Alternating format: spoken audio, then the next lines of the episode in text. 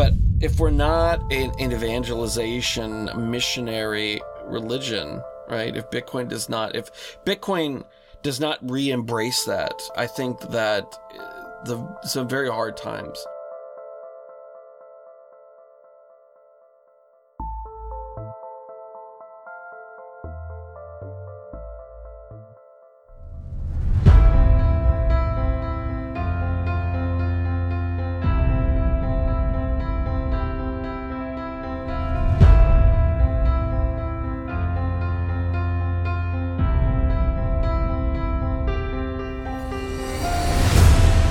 Good afternoon, and good evening to everybody listening and watching wherever and whenever this podcast finds you. Thanks for tuning in and welcome to the Did You Know podcast. I'm Dustin, your host. So, welcome again to the beautiful By the Bay Basement Studios, joined as always by my 1995 Batman Forever McDonald's Riddler cup filled with water because that's what adults do. They drink water to make sure they are hydrated or something. Today's episode is going to be basically a look back at 2019 and a look forward to 2020 and beyond uh, the state of Bitcoin as I see it at the moment. And 2019 was a very interesting year. We had, uh, you know, it, it, was somewhat quiet. Um, we started off the year, uh, I guess not in terms of price, but we started off the year still coming down from the lows of 2017 2018 was a lot of people waiting uh, to basically be rescued uh, from the dump from 20,000 or I shouldn't say a lot of or everybody but a lot of people were uh, waiting for it to recover. This was just a momentary blip. There were still quite a few people I remember last year talking about well you know where you know we've hit uh, 13 and then 10 and you know, we're, we're gonna, we're gonna hold there. And, you know, for a while, uh, I myself thought, you know, maybe 10 is a, is a support level for this. And we saw a continued drop all the way down to, I think it bottomed out at what, about like 3,500 or something like that around in March.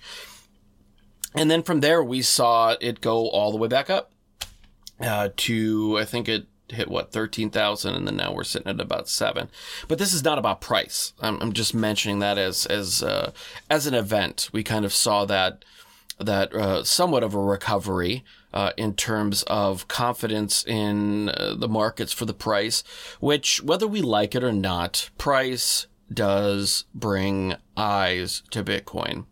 And the majority of people who have gotten into bitcoin did so because the not because of the price, but because the price was something that first got their attention on it. When it broke a dollar, when it reached dollar parity, that was something that uh, you know brought some eyes onto it. But really, it was around the 2013 timeframe when we saw it get up to a thousand or twelve hundred. I can't remember exactly, and I guess it depends on what exchange that we're talking, not Mount Gox, of course. But you know that was something that brings eyes. We may not say that Bitcoin is about price uh, or that it's more than that, which it absolutely is. But price is a very important meme within Bitcoin uh, because that is kind of what brings the quote unquote normies into it because they'll see, oh, hey, you know, remember my grandson or my nephew or, or my brother was talking about it and that was what? You know, you know, two, three years ago, four years ago, or whatever it was, and it was you know, you know 1200 then you know now it's 7000 or something like that. Maybe i should look into this more. So i don't think it's it's i think it's important to really caution people. This was something that i failed at uh, in the 2017 fervor of of really um, making people more aware of the fact that they needed to be more careful about that. That now was very much a multi coiner at the time too, so I was buying, uh, drinking a lot of Kool Aid uh, in in regards to the possibilities for other projects. And it wasn't until I did a lot more research that I kind of really realized that having a 10,000 bit or bitcoins, 10,000 blockchains that do 10,005 different things is not sustainable. It's not useful, and it's and it's not um, a secret for success. Uh, we don't, you know, I've said quite a few times, we don't, you know, there, there's not a grand need for tracking bananas, right? Um, this is actually something I want to do a, a, lot more research on. Is what are the current logistics tracking, um, you know, software and and programs out there? How expensive are they? How reliable are they? And then are the blockchain alter- blockchain alternatives more or less expensive and reliable? Uh, because I haven't seen anybody, and this is what leads me to believe just offhand that it's not. Um, it may be uh, as reliable, but it's not necessarily easier to do, and it's not going to be cheaper. I don't think that because if it was, that's what they would be. That's what they would be uh, pushing out as the main narrative of this, and and uh, I just haven't seen it. So that's something that I've made a more of a snap decision on than anything else. But you know, it, and even if it was, let's just say it, a blockchain on Ethereum is a better way to track bananas than the current system. Uh, that that's great. Um, then in that scenario, that's a use case. But in terms of importance of things that we need to tackle, I, I just I don't see the need, uh, and I don't see the um, historical yearning for it in the way that money is. Money is something that we've always struggled with as a society. Um, to you know in, in modern history, I should say, since let's just say the time of the agricultural revolution, is that there's always this problem with uh, with counterfeiting. Um, you're you're unsure of you know even with a gold coin, uh, which I don't have here. I should have thought about this ahead of time and brought some props. But you know you have a gold coin, and you know, you know that that gold coin is, you know, one ounce of gold, one ounce of gold buys, I don't know, uh, a whole cow, you know, which is very valuable. And, you know, especially in those times. And you, you know that that is that, but do you actually know if it's an ounce? It's not like now where you can get a, a small, you know, you can get like a small scale, you know, something this size, um, I don't think that they have these yet. Well, they um, they have ones that'll plug into phones and things like that. Uh, but you know, it's it, it's it's not something that you would normally have. So you have to trust somewhat. There was always that, or I shouldn't say somewhat. You absolutely had to trust. You had to trust. Uh, here's um, an example here. You had to trust whose face was on on the on the on the coin. Um, and the problem with that is that you had you didn't know if they were being uh, unscrupulous. There's a reason why you'll see, just like on this bottle cap, you'll see that it's it's ridged. There, there's um, and that for this, it's just so that you can grip onto it. But you'll notice the same things on coins. Now they don't really need that anymore. It's now just there more for tradition. But the reason that they had that on there so that people couldn't clip the coins the mints back then were not as fine tuned. You can now, if you pick up a, a quarter and it's a little bit misshaped, um, you'll notice it right away. But in the in those days, especially the farther back in history you go, coins, you know, were a little bit goofy. And a lot of times, what would happen is that if an emperor or a king was running into some issues, they would have at the treasury, at the state treasury, they would go by and they would cut the you know slight little slivers off the edges of the coin, right? Barely even noticeable, right? It, it might make it a little bit flat here or here. And what that did was off of one coin, it's not that big of a deal. But if you imagine a whole state treasury, thousands and thousands of gold coins, that, that's a lot of money it adds up to. So they started to do things like that so that you could trust that it was not clipped. Gosh, I can't hold on to this thing it's not clipped at the edges. If you're listening, um, uh, I'm doing a little bit of visual stuff here for, for people watching on YouTube and in other areas, uh, but you, you can uh, follow along. And, you know, they've done other things where, like you see here, this is a $100 trillion uh, Zimbabwe note. This is very famous um, um, piece of currency here, as it is you know the highest uh, printed note uh, that's ever been, as far as I'm aware. But you can actually see for those listening, you can't really see it, uh, of course, but in the uh, lower right hand corner, probably left as you're looking at it, there's a little little symbol right here, and it, it's a it's a hologram, and so, or I should say, it's a little foil. And you'll see that in U.S. dollars. You have the strip down the side that has the denomination number. Um, there's little holograms in there now, and all this is to stop counterfeiters. And you know, this has been uh, all those things that I mentioned the the foil uh, and all that stuff is either stop counterfeiters or people trying to steal from you, whether it's individuals along the supply line or you know even merchants could have clipped coins too. Um, but it, it's also you know not just merchants, but also so that the people issuing it the normally or pretty much every single time it was always the state uh, that was issuing it to, whether it was the Empire of Rome or the Kingdom of Britain. It doesn't really matter. Uh, it was some central authority that was dictating what was the coin to be used, and and with that, um, you know, th- there's always been this this issue, and with now that we've moved to fiat currencies where there's nothing backing it after we moved off the gold standard and every national currency around the world has pretty much done the same uh, they can issue it at will they can print I mean, like we just see now, half a trillion dollars or over that now has been printed by the Federal Reserve to shore up the repo markets. If you're not uh, very familiar with them, it's kind of like interbank lending. So if a bank is, you know, not, it's not that they don't, uh, te- they technically don't have the money, but they need a certain amount of money to stay solvent. And for one reason or another, they, they're short a little bit uh, and by a little bit, those are massive numbers for us, but for them, it's really not. Um, and they're they're short, so what they'll do is they'll go to another bank. Bank of America will go to Citibank and say, "Hey, need, we need a loan uh, for 1.2 billion, or for 400 million dollars, or 20 million dollars, whatever it is." They give them the loan. Uh, the the interest rates are really low because it's also a really low period of time. And it's just a way to manage liqu- or uh, to to trade liquidity so that everybody can kind of stay up, and the the lending banks get a you know few fractions of a of a percent in interest off the deal, and it's usually very quick that you know that they they pay these off and they're back to normal. But we don't know what happened yet, why this why this happened. And these markets are are uh, the repo markets are quite a bit more complex than what I just explained. I even don't quite understand fully how they work and what happened.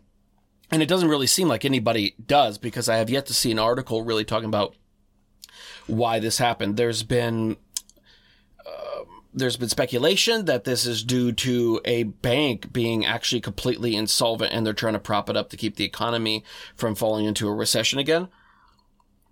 But we don't know yet. But anyways, uh, back to what I was getting at is that we don't have, uh, you know, we don't have this trust that they're not just going to, and every time they print a trillion dollars in new dollars, the money that you hold loses value.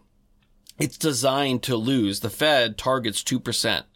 2% of your money, or it loses 2% of its value every single year. So if you have you know, um, $1,000, or let's just make it easy, $100 in the bank, the next year, it can only buy about $98 worth of, of, products, right? It incentivizes you to spend them or to seek out riskier investments in the, in the, uh, in the stock market in the Wall Street. Um, so all you know to get back down to what I was getting at with the 1000 blockchains is that there's a really big need for a money that people can't screw around with. They can't arbitrarily change the inflation and create brand new uh, brand new amounts of that money just so they can satisfy the need to have a, a political win or to fund a war or to fund a social program, whatever it is. You want to be able to know that the coin that you are getting is an actual real one ounce gold coin or one ounce silver coin for whatever you're selling somebody.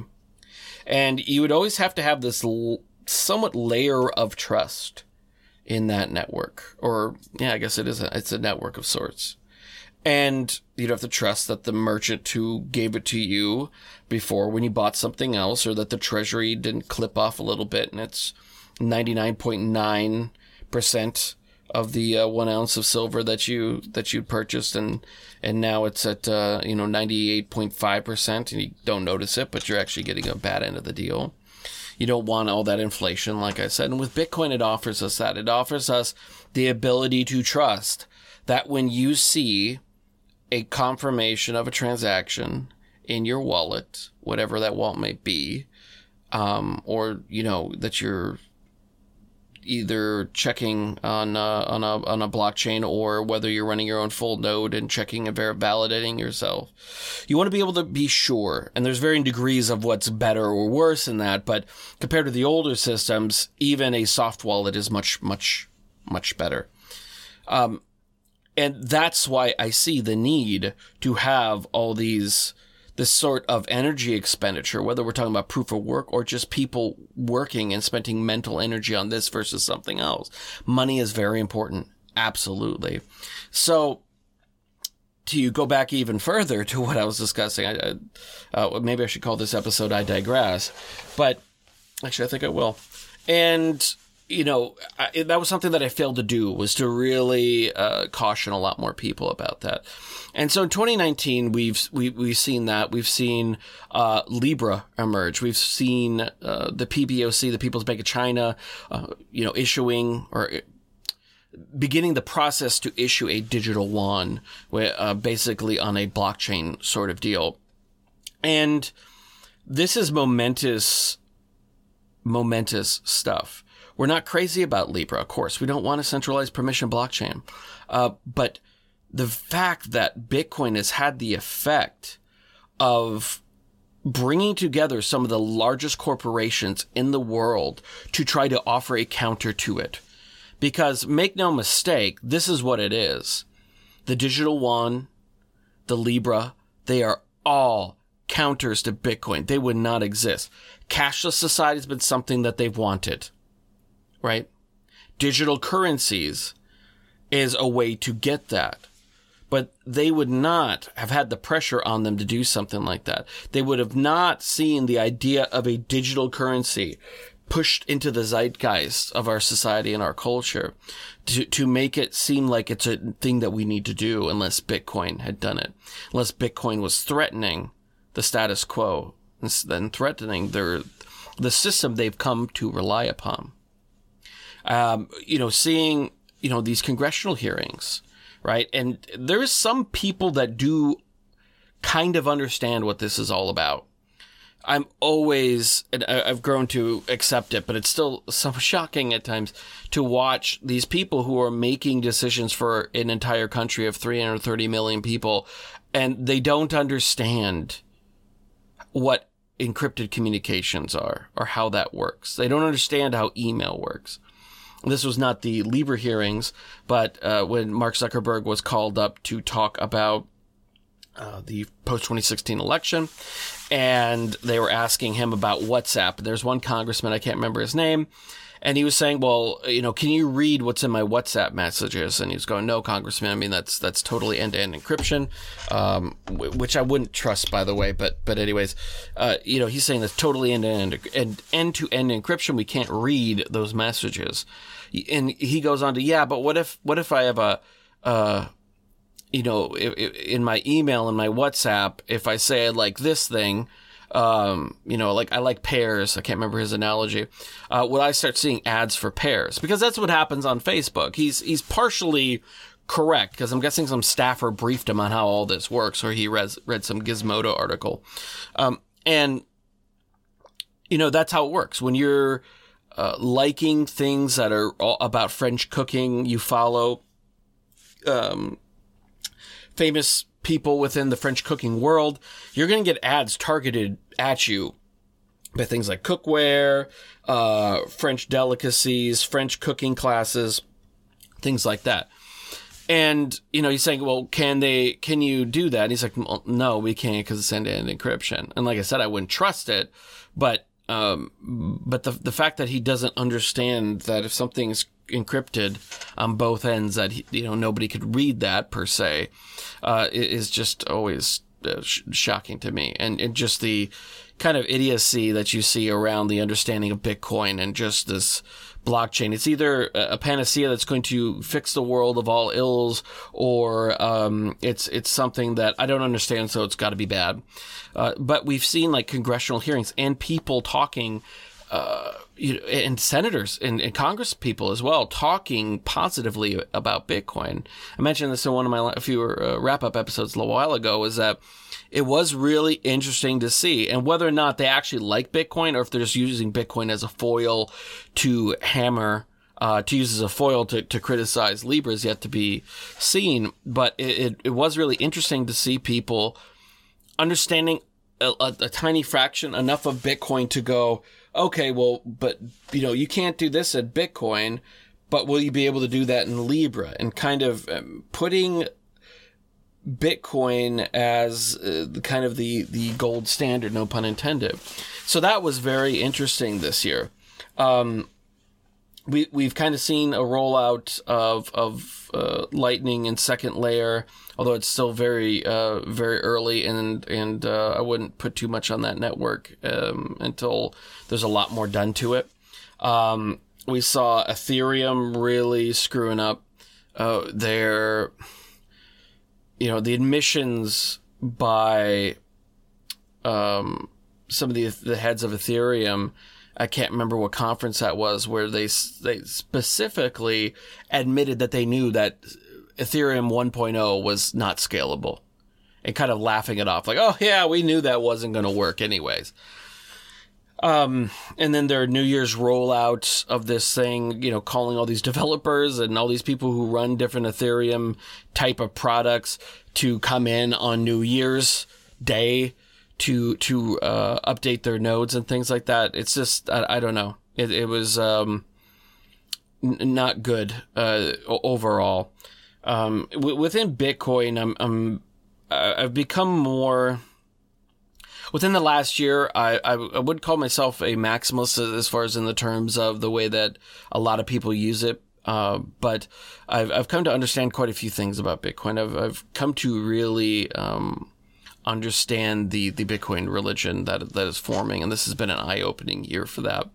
Uh, I, I've also basically, I, until, until I can seize, you know, something, I'm always open to being incorrect, but I, I just no longer see any blockchain projects out there that are worth really spending any time on, um, or putting in, in, in, in, any money into. Um, I don't think that they are worthwhile. And I think that Bitcoin is much, much, much more important and, and deserves the, and deserves all of our attention and and energy being put into that versus you know a, a way to create a really cool game on ethereum that about 48 people are going to ever use. Um i i'm also during that same time period becoming increasingly concerned about bitcoin. Um, i see there are a lot of other people that we just don't see but i i see a lot of people within bitcoin that and I mentioned this on my, my wrap up yesterday, um, would have been for the 27th. Bitcoin at the very beginning w- spread this, the meme, the Bitcoin meme far and wide. It was actually quite amazing how quickly this, the Bitcoin meme spread, right? Um, it went from a project of, you know, one guy, then to two guys, um, then to a handful of people, and then to you know a few hundred supporters and developers then to a few thousand you know supporters and developers. And you know very rapid i mean we're only 10 years in. It's insane. It's insane that it's this big in 10 years uh, coming from you know just bootstrapped uh, from from where it was. And the, the the the ability for the Bitcoin meme to proliferate and spread throughout communities was amazing. We were very, very good at that and by we I mean the people that preceded myself.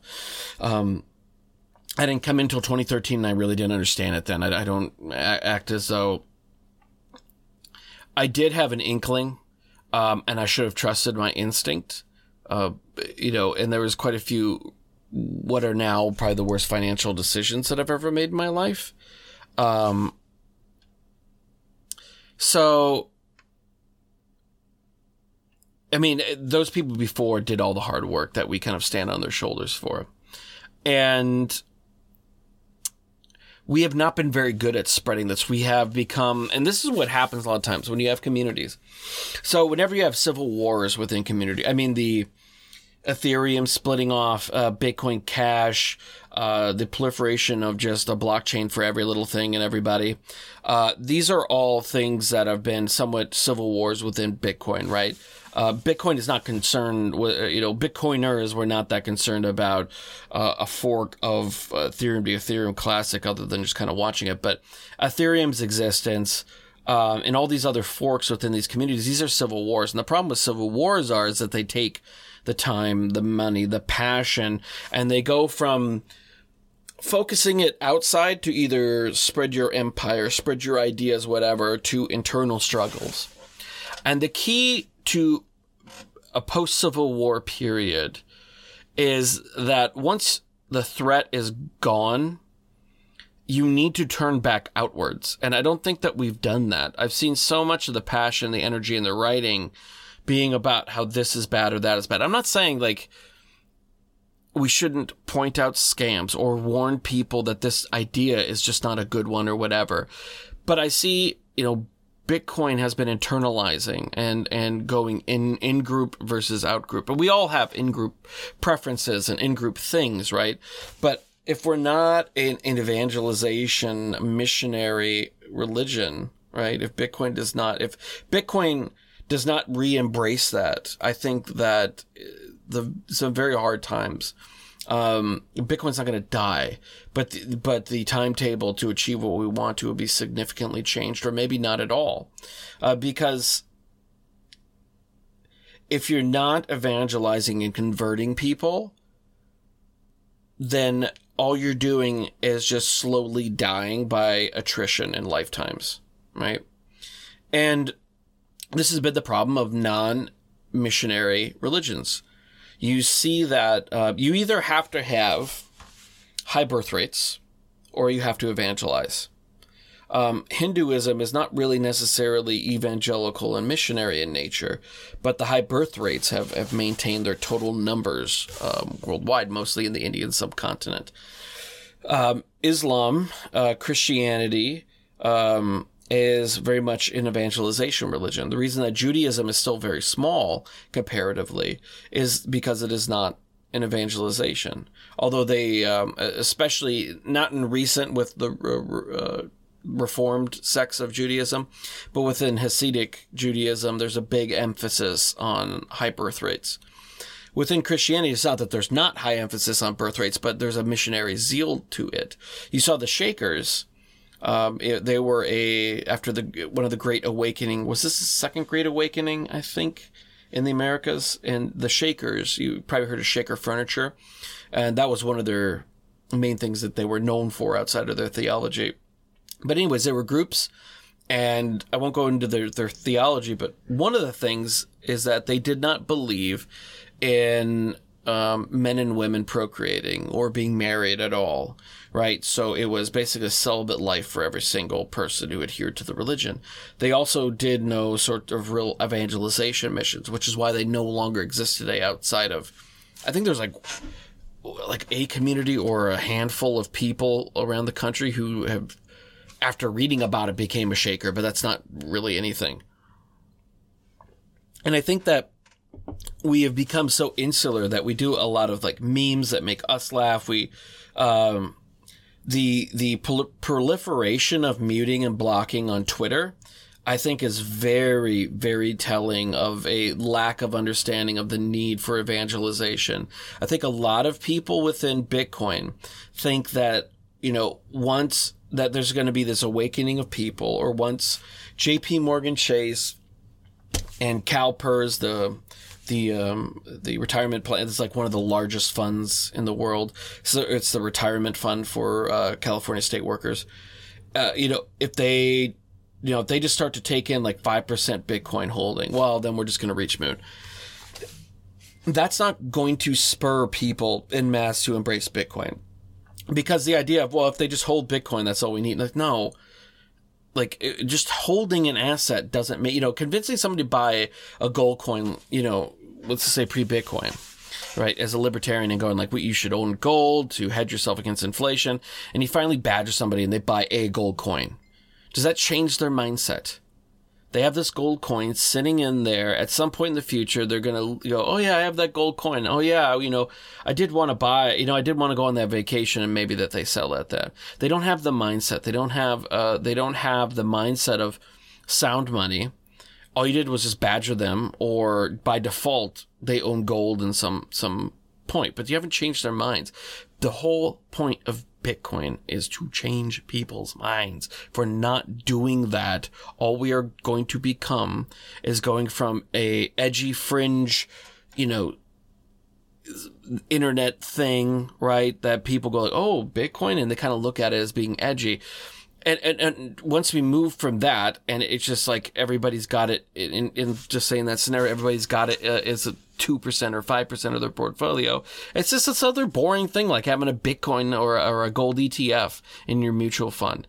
Nobody cares. Nobody's going to read about it. Nobody's going to change their mind, and we're going to continue down the way they're not going to own it in their own, um, you know, it, eh, themselves. They're not going to hold their own keys. And you're not going to convince people to hold their own keys if we're not focusing on changing their minds. And that means that if you are going to be a missionary for Bitcoin, and by being a missionary for Bitcoin, anybody who's seeking to be a public figure is seeking to be a missionary for Bitcoin. And if all you want to do is only talk to people who agree with you, that is absolutely not going to be a way you change anybody's minds. I understand for curating your content. Um, but there's other better ways to do that. Get a mailing list together, get a Telegram only group, uh, get, you know, whatever various chat program that you want to and open up your own server. You know, use Discord with a bunch of insider Bitcoiners and you can do it there. But, but, you know, this idea of a worldwide social media platform and all you want to do is just talk to your, you, you want to have 10 or 30,000 or, you know, half a, half a million followers but then go, I don't want to talk to anybody that I don't agree with. I, I don't know. I mean, like you're you're you're missing the whole point of what all this is, right? It's not about going to conferences and speaking. That that's you know that's nice and all. Um, it's not about people going, oh yeah, I know who you are. Oh yeah, I bought your book. It's about changing people's minds. And if that's not what it's about, then you're you're not doing anything. You're not making any real difference, right? So I, I think that this, you know, and I understand as well, like there, there's habitual offenders, people who only come in to just shit post and all that. And I think there's a, there's a difference between that, um, and just going, well, this person is working on, you know, you know, I don't know, weed coin or whatever, or, or, uh, they're working on something to track, you know, cattle herds or whatever. And I think that's a stupid application. So I'm just not going to talk to them. Um, I, you know, I, I understand trying to push down the signal and noise, but there's a certain point you reach where you're you're doing that not because you want to have productive conversations that matter, but because you only want to engage the people who already agree with you, which I think is counterproductive. And you can do that almost anywhere at any time anyway. So why would you want to take a worldwide platform and, and do that. So I, I think that Bitcoin needs to re-engage its missionary and evangelization zeal. And I think a lot of the reason that people do this because they fight the idea of a Bitcoin religion. Now, I'm not saying like I understand it. I'm not saying that I have, you know, somehow abandoned that which I believed in before. Absolutely not. So that's probably why I'm not the best Bitcoiner.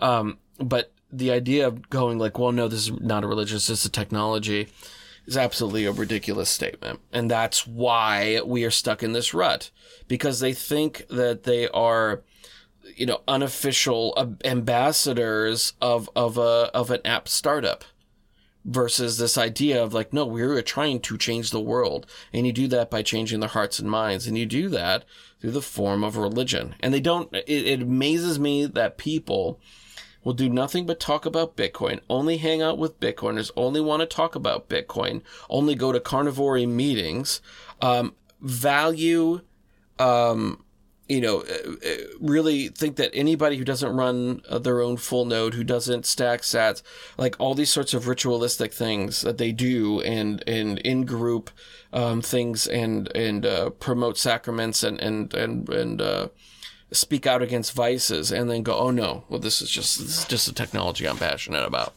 Blows my mind. So I think in 2020 we need to, and beyond, we need to re-engage that aspect of Bitcoin.